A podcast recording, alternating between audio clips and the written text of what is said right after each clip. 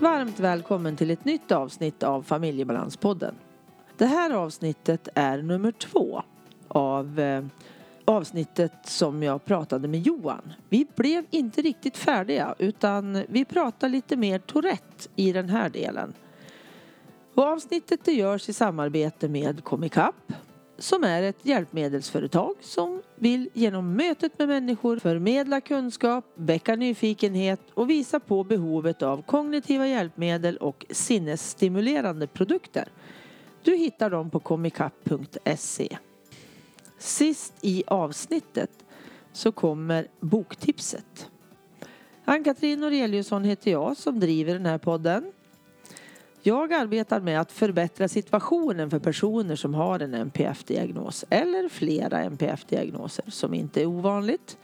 Och det gör jag genom att coacha, handleda personalgrupper och föreläsa inom NPF. Får jättegärna mejla mig på info familjebalans.se om du har tankar om avsnittet, om idéer och kanske vill du boka en föreläsning. Men nu kör vi! Välkommen in till ett nytt avsnitt.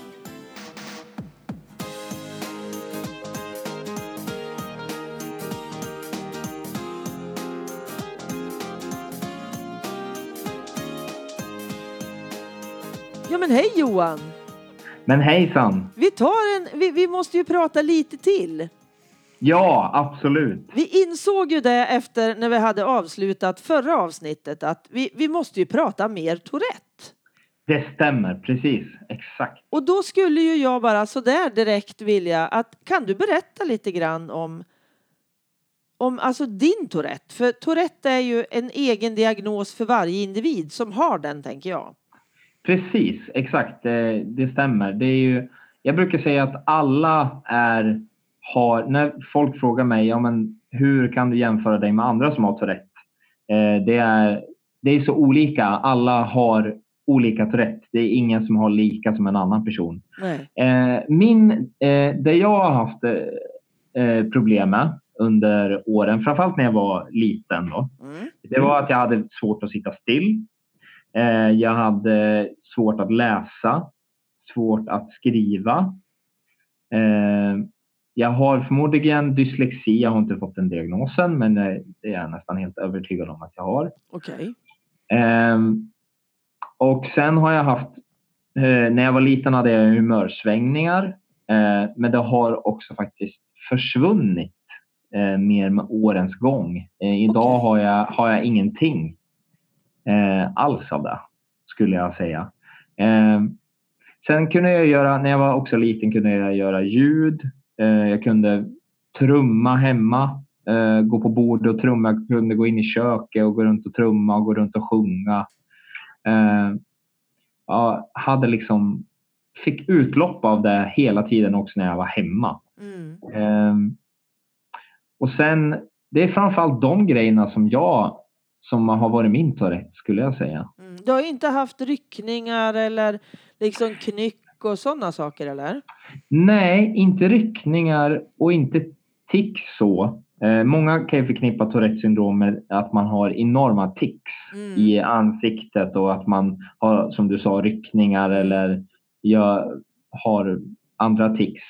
Eh, men jag har faktiskt aldrig haft det. Eh, jag har haft, haft mer, eh, mer det här med att göra ljud, sjunga, ehm, haft extremt svårt att sitta still och jag har haft väldigt svårt eh, haft väldigt svårt, eh, varit väldigt trött lätt när jag, när jag satt i skolbänken i skolan. Mm. Eh, väldigt snabbt uh, under en väldigt kort tid. Jag kunde bli trött liksom efter en timme eh, efter en lektion. Då var jag helt slut. Då, mm.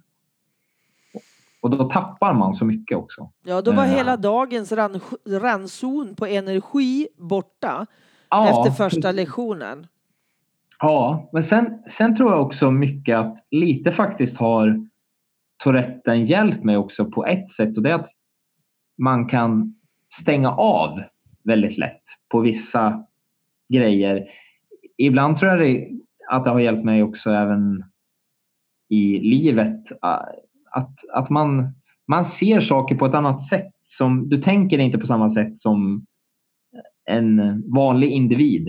Eh, eller en vanlig människa om man säger så. Men alla, alla du ser, har... Du ser det inte riktigt som vanlig.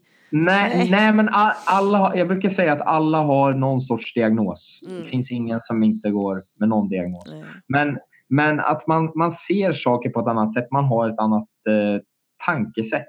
Mm. Eh, jag, har ju, jag har haft väldigt svårt när jag också var liten att jag måste ha det mycket på mitt sätt. Eh, jag måste veta saker i förväg. Eh, jag vill veta hur det ska... Eh, jag vill veta saker i förväg, hur det ska vara, hur det ska se ut. Så är jag väl även idag. Sen kunde jag också ha faktiskt väldigt svårt med tidsuppfattningen. Okej. Eh, har vä- haft väldigt svårt att känna tiden i kroppen. Eh, liksom, jag kommer ihåg till exempel när jag spelade innebandy så istället för att man liksom som normalt kanske byter om en eh, vi säger om man ska på träning klockan eh, sex på kvällen. Då kunde jag vara ombytt två timmar före. Okej. Mm. Så att jag hade, och det var också mycket mer när jag var yngre. Det har blivit bättre med åren.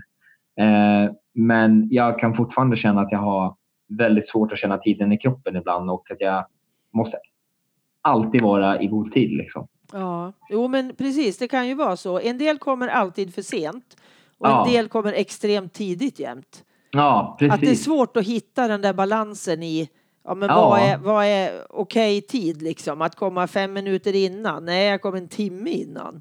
ja, men det. precis. Ja, det, precis. Och att man har, man har svårt att känna tiden i kroppen Mm. helt enkelt. Och sen, ja. Ehm, Men du sen, sa förut att du var bra på att stänga av. Hur, hur menar du då, liksom stänga av?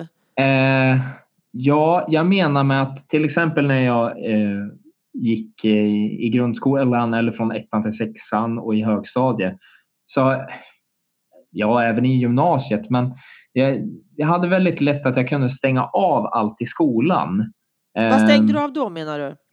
Ja, jag stängde av. Jag gjorde ju inga såna här... Eh, jag gick inte runt och trummade. Eh, jag gick inte runt och var arg på skolgården. Eh, jag har aldrig varit den, den eh, grabben som var i slagsmål eller så. Eller kunde få, få utlopp, liksom, att jag varit arg på andra så i skolan. Jag har väl alltid sett som den lugna killen. så. Mm. Men hur Ehm, blev det då när du kom hem då?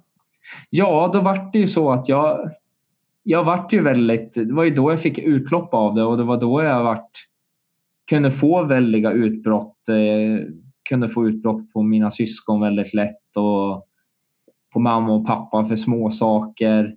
Eh, en grej också, det var ju att eh, jag har haft väldigt svårt när folk tuggar. Eh, jag kan bli väldigt irriterad på när folk smaskar, när de gör smaskljud. Jag kunde bli jätteirriterad både på mamma och pappa när jag var framförallt yngre i, i tonåren och eh, när jag var barn. Eh, då kunde jag bli väldigt irriterad på dem när vi skulle sitta och äta tillsammans.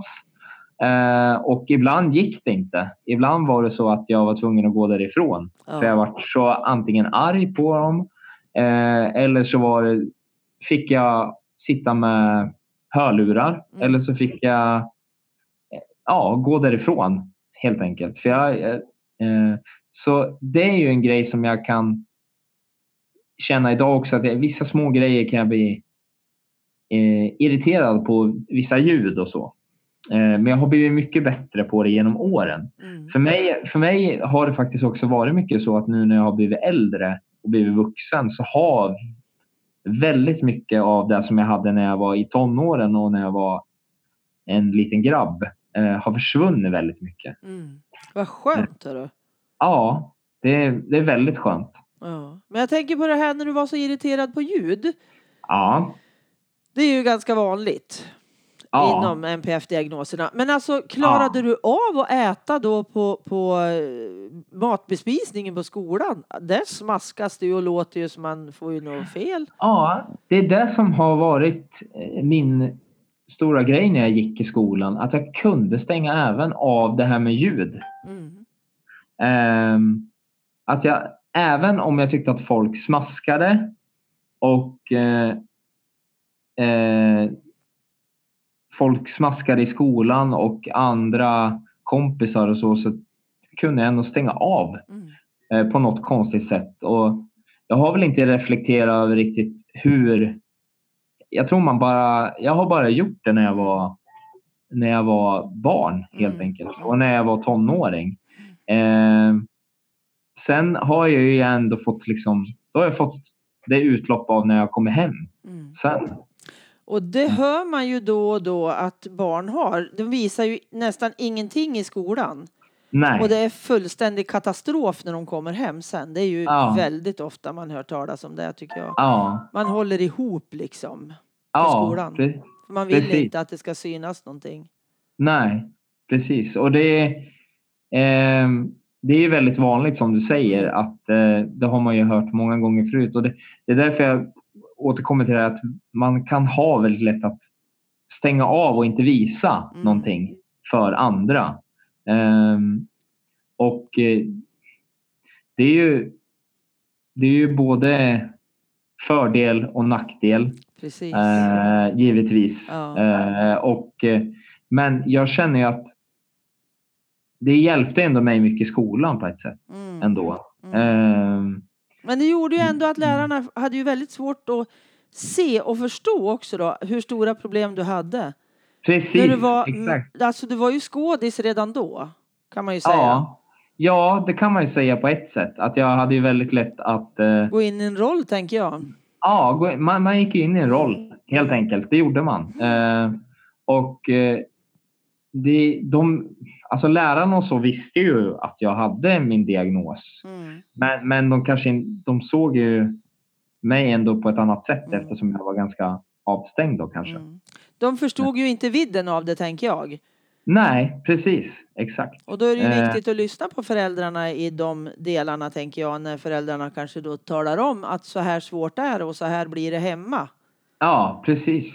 Ehm, och jag känner ju att där har ju min mamma varit väldigt bra också, alltså med skolan och jag har fått väldigt bra hjälp hemifrån Mm. så att hon har alltid, båda mina föräldrar står bakom mig så. Mm.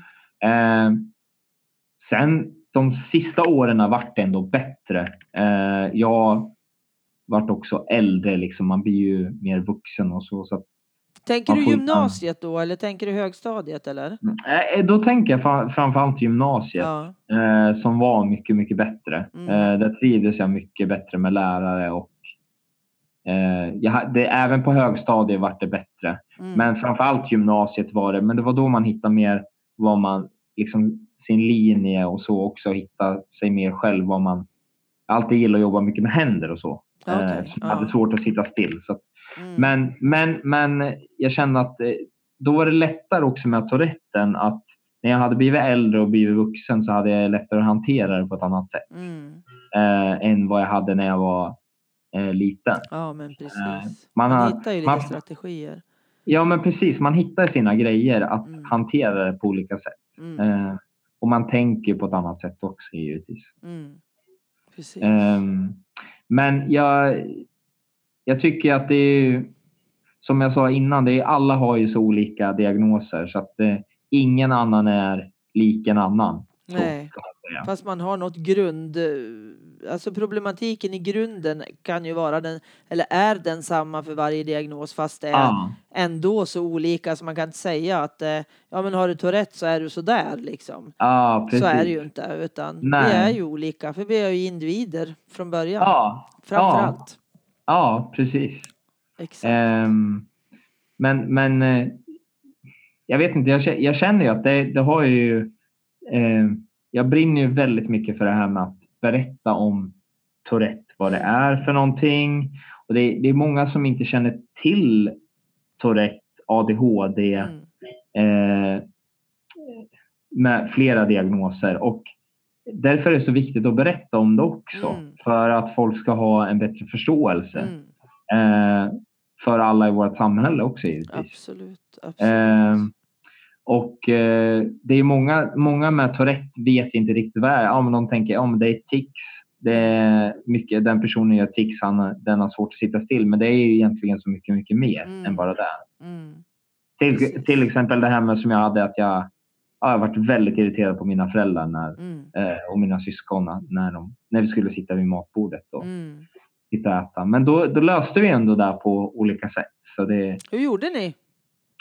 jo, vi, antingen så fick eh, jag gå därifrån. Eh, och, men eh, det är klart att man gärna vill sitta och kunna äta med varandra som, med, med familjen. Men eh, då hade jag eh, antingen hörlurar eller så hade jag ö, öronproppar. Ja. Hade jag, när, jag, när jag var yngre. Mm. Eh, eller när jag var framförallt liten. Så då, och det, det löste ju våra problem hemma.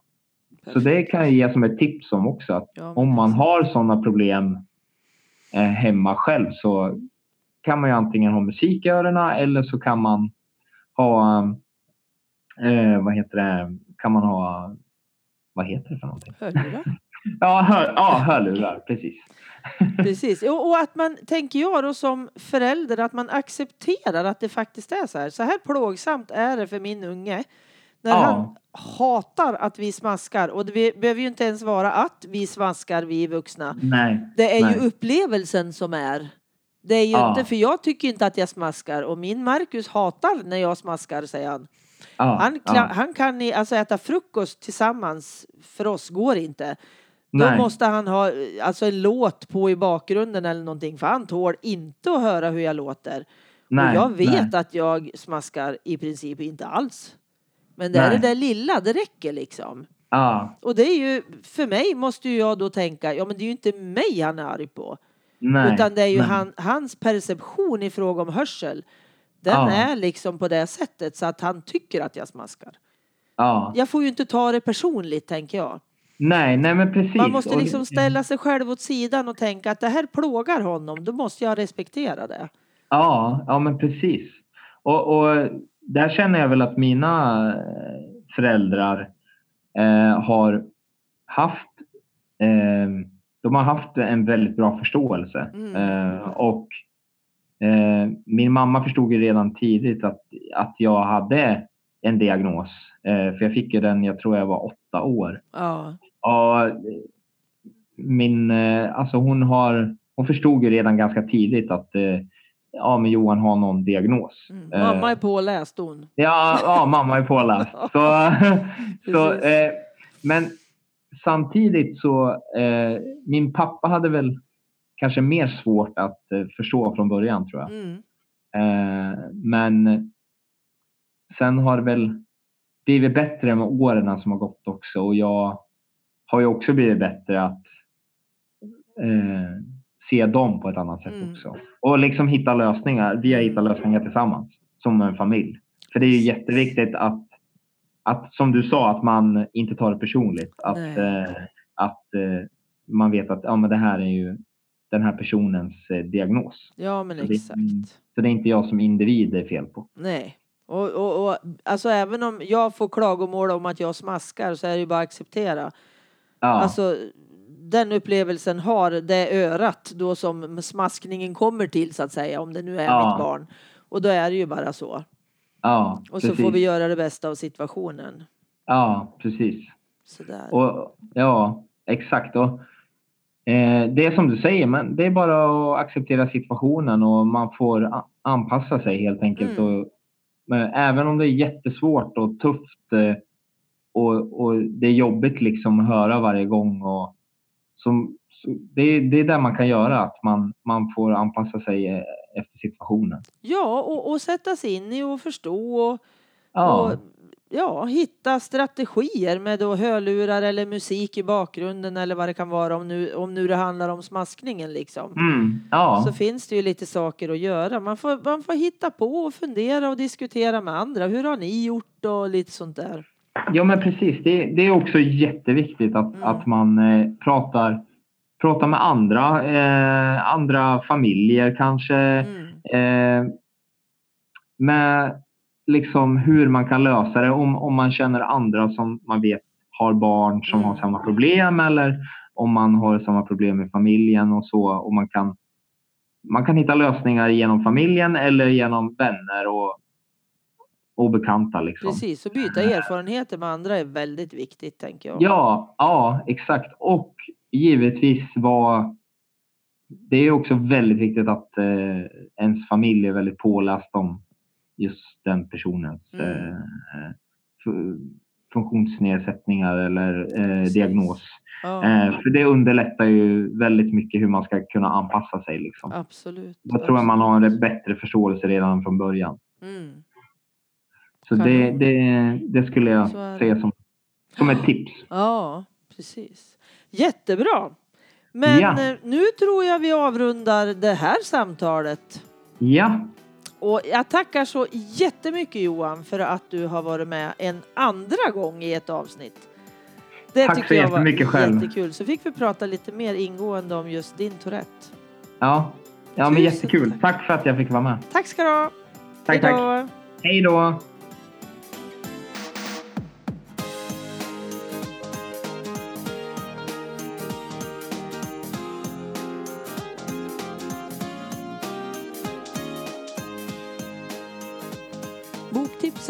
Det här avsnittet är Tål mina tics, tack av Lisbeth Iglum. Ungdomar och barn som snart blir ungdomar tycker inte om att vara annorlunda. Kroppen förändras, huvudet är fullt av tankar, hjärnan är under uppbyggnad. För den som har Tourettes syndrom är det ett tufft jobb att gömma sina tics.